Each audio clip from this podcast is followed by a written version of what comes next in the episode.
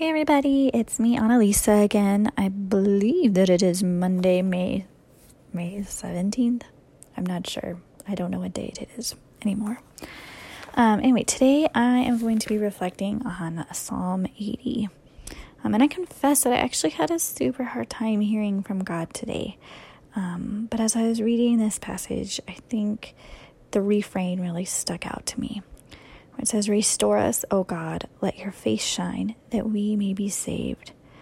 Um, I think the reason why that stuck out to me is because I feel like lately God has been inviting me um, to pray bigger prayers for our world during this pandemic, um, to join God in praying for His kingdom to come, and to like pray for flourishing for all nations, all people everywhere um, and to like pray big prayers in terms of like asking for the pandemic to be gone or through science or I don't know, through however God chooses to end it.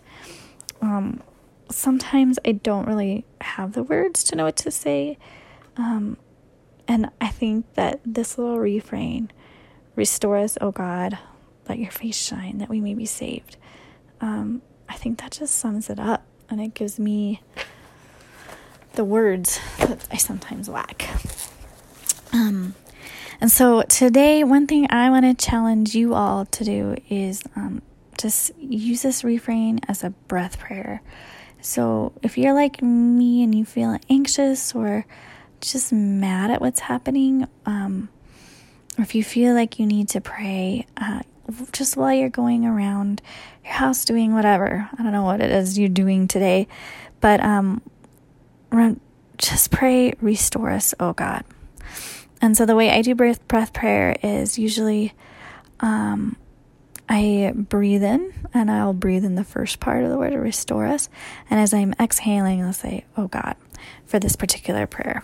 Um, sometimes when I do breath prayer, I flip it and I do the name of God first, but since I'm pulling this directly from the psalm, um, I challenge you today as you go about your day to um, just do some breath prayer. And as you're breathing, inhale, restore us, and exhale, oh God. So let's do that together. Restore us, oh God. Restore us, oh God. Restore us, oh God. And I invite you to pray that today um, as a way of letting, you know, as we've been saying the Lord's Prayer, it says, Your kingdom come on earth as it is in heaven. Um, and, you know, Jesus brings restoration. That is what he, what, like, why he came. Um, and so let's pray for that restoration to come to us now. So restore us, oh God. Amen.